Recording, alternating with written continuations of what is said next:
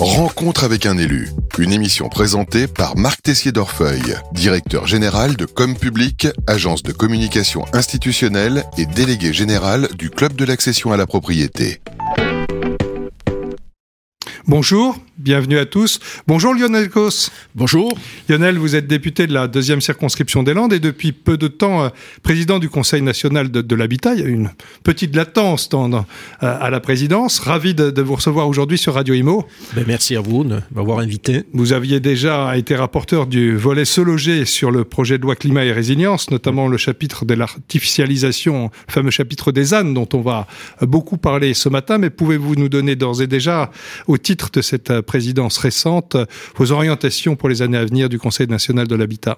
Oh, beaucoup d'ambition, beaucoup d'ambition, et puis euh, surtout, euh, ce que je souhaite faire, c'est mobiliser toute l'intelligence individuelle qu'il y a au sein du, CNH pour en faire une intelligence collective au service ben, de, de l'habitat au sens large du terme, puisque le CNH bénéficie aujourd'hui d'à peu près 70 membres. Toutes les filières y sont représentées, énormément de, de monde énormément de, de, sujets qui peuvent être abordés et donc je souhaite redonner toutes ces lettres de noblesse euh, au Conseil national de l'habitat pour les, les, mois et les années à venir.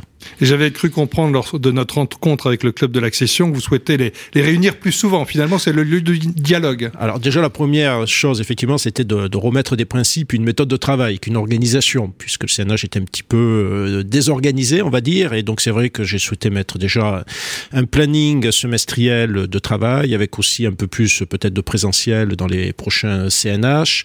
Euh, j'ai exigé aussi que les délibérations euh, soient envoyées au minimum cinq jours ouvrés avant euh, les CNH, puisqu'aujourd'hui, des fois, elles étaient envoyées, voire le matin même, ce qui fait que les membres du CNH n'avaient pas le droit de les délibérer. je pense que si on veut vraiment avoir un vrai débat et pouvoir travailler sereinement, il est important que les gens puissent avoir les documents de travail assez tôt. Voilà. Donc, ce sont des petites choses qui paraissent anodines, mais qui sont quand même indispensables pour que ça fonctionne bien et que toutes et tous aient envie de revenir. Donc, on avait aussi beaucoup de, de membres qui venaient de moins en moins. J'avais un petit peu en fin d'année passée euh, les CNH auxquels j'avais participé en tant que membre. Je n'étais pas encore président, on n'avait jamais le locorum et depuis que je suis président depuis début janvier, j'ai eu l'occasion d'en présider deux et à chaque fois nous avons eu le locorum. Donc voilà, j'espère que euh, on il va faut pouvoir continuer, poursuivre comme ça et que les membres ont envie donc de, ben voilà, de s'investir encore plus pour faire vivre ce CNH. On a envie de rebooster ce CNH qui s'endormait peut-être un peu, de le redynamiser, de lui redonner une structuration et une organisation qui permettent un de préparer les textes, deux de décider ensemble. Mais on arrive quand même à un moment assez complexe aujourd'hui. On dit qu'il y a un besoin de 450 000 logements, euh, puis euh, on entend des objectifs du gouvernement de 150 000. Ça a fait une grande panique à mhm. bord euh, sur le terrain. Puis parallèlement, il y a la ZAN, dont tout le monde dit que c'est indispensable, mais est-ce que ces ZAN vont empêcher de construire? Comment vous voyez les choses? Alors ça fait, là, ça fait beaucoup de sujets en, même temps. Ceci dit, qu'il faille donner des objectifs en termes de construction, c'est important. Je pense a 450 000, on est plus sur un chiffre à atteindre au niveau global de, de logements euh, qui serait, je dirais, nécessaire effectivement pour pouvoir répondre euh, sur les années à venir à la, demande qui est, qui est forte hein, en matière de, de logement. 150 000, c'est plus les besoins en termes de logements sociaux. Hein, c'était ce qui s'était euh, dans les années passées, ce qui avait été donné en termes d'objectifs. On en est très loin aujourd'hui, et sur l'un comme sur l'autre. Donc c'est vrai qu'il va falloir euh, travailler avec, euh, bien sûr, le ministre du Logement, hein, qui a pour mission de nous valider les objectifs qu'il va vouloir se donner pour le, quinquennat à venir, et que derrière, on puisse mobiliser tous les acteurs pour pouvoir les, les atteindre. Alors, comment on fait? Est-ce que le ZAN est une contrainte ou pas? Puisque dans votre question, il y avait aussi l'enjeu du, du ZAN. D'abord, je, je tiens. partie des éléments de ma question. Voilà. Donc, je, je, tiens à rappeler que le, le ZAN, on, on passe pas de tout à rien. Euh, ZAN, j'ai porté cette loi à l'Assemblée nationale, comme vous l'avez rappelé. On demande, dans un premier temps, de réduire par deux la consommation des ENAF, c'est-à-dire espaces naturels, agricoles et forestiers, pour les dix années à venir.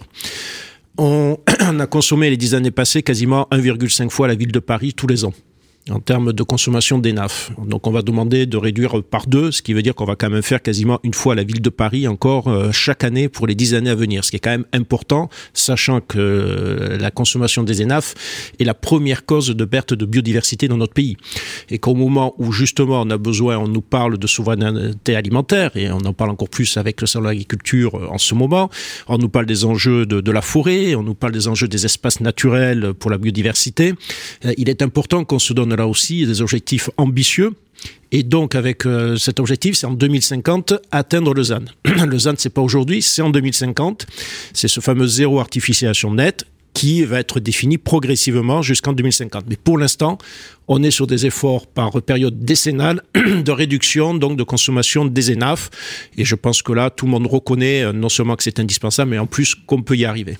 Non, puis c'est vrai qu'il y a sans aucun doute des, solutions, de l'innovation, comme vous pouvez l'imaginer. Dans les solutions, est-ce qu'on peut imaginer d'ailleurs, après ces années Covid et de télétravail, il y a moins de consommation en bureau, semble-t-il. Donc peut-être mhm. transformer des bureaux en, logement et puis peut-être d'autres innovations possibles? Il y, a, il y a énormément, il y a énormément deux pistes. Alors déjà, il y a la question de l'aménagement du territoire, c'est-à-dire rendre tous les territoires attractifs et faire en sorte effectivement que tous les Français n'aillent pas forcément sur le littoral, par exemple. Je viens d'un territoire avec une partie littorale où il y a une forte pression. Il y a une tendance naturelle à aller vers la mer. Voilà, mais... où on peut rendre aussi attractif euh, les, les communes à l'intérieur, effectivement, du territoire. Si je prends dans le département des Landes, si on va à l'intérieur, euh, au niveau de la Chalosse, il y a un potentiel énorme dans certaines communes de euh, d'immeubles à réhabiliter, à requalifier, etc. Donc cette question d'aménagement du territoire est importante. C'est pour ça que le gouvernement avait lancé il y a quelques années les petites villes de demain. Hein. Donc ils sont là pour requalifier et, euh, et le projet cœur de ville en complément. Et cœur de ville pour les villes un petit peu plus grandes justement pour faire en sorte que les gens reviennent aussi sur de l'existant qui euh, était euh, quasiment vide, voire en très mauvais état aujourd'hui. Donc ça, c'est les actions sur lesquelles il va falloir aller encore plus vite et plus fort, mais c'est indispensable. C'est pour ça que l'aménagement du territoire, qui est à la main des élus locaux, il faut qu'on les aide, qu'on les accompagne pour y arriver. Et ensuite, euh, bien entendu, il faut qu'on arrive à travailler sur les enjeux de densification, de surélévation.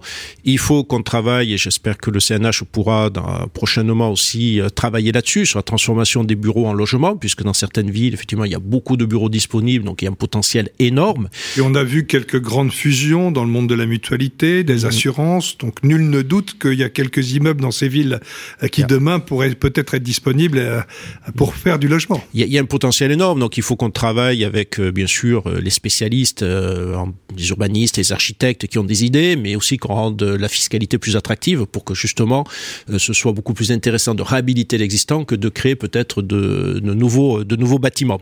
Voilà, donc tout ça, c'est un enjeu pour les, pour les années à venir, bien entendu. Puis il y a, y a, aussi euh, l'enjeu du télétravail qui fait que beaucoup de gens aussi viennent moins dans les bureaux et bien entendu aujourd'hui, ça laisse des espaces beaucoup plus euh, disponibles et beaucoup plus libres. J'étais en fin d'année passée, je suis passé à San Francisco, une ville où j'étais impressionné parce que le centre-ville de San Francisco, j'ai dit c'est une ville fantôme. C'est devenu aujourd'hui une ville fantôme. J'ai discuté avec des chefs d'entreprise qui ont des bureaux. Alors déjà, le marché des bureaux a été divisé par deux, mais les bureaux sont vides. Et quand vous avez une, le centre-ville euh, d'une ville qui ne vit plus, sur lequel effectivement les gens ne viennent plus travailler parce qu'ils sont tous en télétravail, et que derrière vous avez tous les commerces qui du coup ne fonctionnent plus, les restaurants, les bars, etc., euh, ça devient catastrophique. Donc avant d'en arriver à, ce, cette situation-là, c'est pas encore le cas dans, dans, les villes françaises, mais je crois qu'il faut regarder aussi ce qui se passe un petit peu à l'étranger. Euh, c'est pour ça qu'il faut pas prendre de retard et trouver des solutions pour euh, accélérer la transformation donc de ces bureaux qui euh, sont nécessaires et indispensables pour pouvoir accueillir ben, celles et ceux qui aujourd'hui ont besoin d'un logement qui n'est pas adapté à leur situation. Quoi. Donc mutualiser, rechercher, s'adapter, voir peut-être demain comment des immeubles pourraient être mixtes entre bureaux et logements si mm. grâce au télétravail à cause du télétravail. Vous avez raison de dire, euh, avec cette difficulté aussi, que bah, ces quartiers où, euh, qui se vident de leurs salariés euh, posent problème au commerce, et donc il faut leur penser. C'est une autre façon de voir. Mmh. Vous avez cité la surélévation, comme en tout cas dans les zones tendues, me semble-t-il, il faut aller creuser beaucoup plus. Peut-être aussi dans les zones pavillonnaires, les projets BIMBI de densification par les zones pavillonnaires mmh. qui semblent très intéressantes. En fait, il y, aura une multiplicité de solutions. Il y, a beaucoup de possibilités déjà sur l'existant. Et euh, vous l'avez pas cité, mais on peut aussi imaginer euh, toutes ces entrées de ville. Euh, la ministre des collectivités, justement, lance des études là-dessus. On sait que ces entrées de ville avec ces zones commerciales, aujourd'hui, ce que moi j'appelais euh, pendant la loi climat c'est boîtes à chaussures, c'est-à-dire sur des centaines, voire des kilomètres, un enfin, je veux dire, une succession de, de boîtes à chaussures, c'est-à-dire de commerces différents avec plein de parkings, sans logement, sans rien. tout ça, il faut requalifier. Il faut Est-ce qu'on peut imaginer construire C'est ça la ben question, notamment. Oui, oui. Il faut non seulement les regrouper, mutualiser les parkings, regrouper et bien sûr construire dessus. Euh, aujourd'hui, euh, ce sont des bâtiments qui sont pour la plupart d'ailleurs même pas aux normes environnementales, euh, aux enjeux de demain. donc il faut trouver des, des, solutions à travers des, des projets d'aménagement sur ces secteurs-là, donc qui vont être longs qui vont prendre beaucoup de temps. D'ailleurs, c'est beaucoup plus proche qu'on imagine du centre-ville. Moi, j'ai visité Montluçon il y a peu de temps. Mm. En fait, du, du, cœur de ville historique et de cette entrée de ville commerciale, il suffit quasiment de traverser un pont. Donc, euh, ça peut mieux cohabiter. Bien sûr, il faut réhabiliter les cœurs de ville, mm. refaire venir des, des, des habitants au-dessus des commerces qui n'ont pas été pensés pour ça. Et puis, peut-être repenser ces zones euh, où vous le dites, il y a des boîtes mm. à chaussures. Alors, vous avez déposé récemment une proposition de loi ayant pour but de renforcer l'accompagnement des élus locaux dans la mise en œuvre de la lutte contre l'artificialisation des sols. Où est-ce qu'on en est? Alors, donc cette proposition de loi a été déposée à l'Assemblée nationale et elle devrait être inscrite fin avril début mai euh, à l'ordre du jour donc de des séances à, l'Assemblée. D'abord en commission et ensuite bien entendu euh, en séance euh, courant mai. Voilà. Et objectif, finalement, faire la pédagogie de la loi avec les collectivités ah, locales? L'objectif de, de cette proposition de loi, c'est d'une part réaffirmer qu'on tient nos objectifs. C'est-à-dire qu'on ne se fait pas plaisir en disant qu'on va diviser par deux la consommation des ENAF et qu'en 2050, on va atteindre euh, le fameux ZAN. C'est-à-dire que les gens réaffirment la volonté d'y arriver, mais euh, on donne aux élus locaux, puisque après avoir rencontré énormément d'élus locaux, je suis intervenu dans pas mal de régions, j'ai fait pas mal de, de visios aussi avec des, des, professionnels, on s'est rendu compte qu'il y avait besoin de préciser certaines choses. En particulier, euh, aujourd'hui, on a une crainte qui remonte qui est très très forte à part des maires ruraux des élus ruraux qui ont le sentiment euh, d'avoir été un petit peu oubliés dans, ce projet de loi et que euh, au niveau de l'interco, des SCOT ou même de la région, encore plus de la région, euh, ils n'ont pas leur place, ils sont pas forcément entendus. Parce que c'est vrai qu'aujourd'hui, lorsque nous avions voté la loi climat et résilience, on avait donné la main à tous les élus locaux, mais sans faire la différence. C'est-à-dire les, les, régions avaient des stradettes et après on déclinait progressivement la déclinaison des objectifs que l'on se donnait. Et on se rend compte que les maires ruraux ont le, le sentiment qu'une fois que tout va redescendre et va arriver à eux, ils n'auront plus la possibilité de faire quoi que ce soit. Donc on propose une sorte de garantie rurale qui permettra non seulement aux élus euh, des communes rurales d'avoir un minimum de garanties pour pouvoir justement euh, développer mener des projets que ce soit d'habitat, de services publics ou autres, mais on donne aussi la possibilité à chaque interco de pouvoir définir une enveloppe pour euh, les projets justement importants qui pourraient être portés dans ces communes rurales. Voilà. Donc ça c'est du concret, c'est euh, des choses qu'on leur donne à eux directement à leur niveau, au niveau des maires, pour pouvoir avancer. Et puis derrière, il y a aussi euh, ben, des choses qui sont importantes, hein, comme le fait chaque année, euh, l'État va donner euh, l'état de la consommation par commune euh, des ENAF. C'est-à-dire qu'aujourd'hui, les maires n'avaient pas de documents forcément opposables. Donc c'est vrai qu'ils ne savaient pas trop sur quelle base partir et qu'est-ce qu'ils avaient consommé chaque année. Là, l'État va s'engager chaque année à leur donner l'état de ce qu'ils auront euh, consommé sur l'année passée. Voilà. Donc ce sont des choses qui paraissent anodines, mais qui sont fortes et importantes, en tout cas pour les, pour les maires. En tout cas, une orientation extrêmement claire. Ne pas oublier aussi les maires ruraux, diviser par deux la consommation des ENAF. Monsieur le Président du Conseil national de l'habitat, un très très grand merci.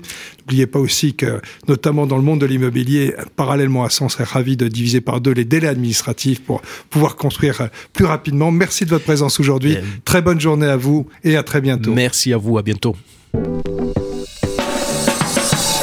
Rencontre avec un élu, une émission proposée par Comme Public, agence de communication institutionnelle. À réécouter et télécharger sur les sites et applis de Radio Imo et Radio Territoria.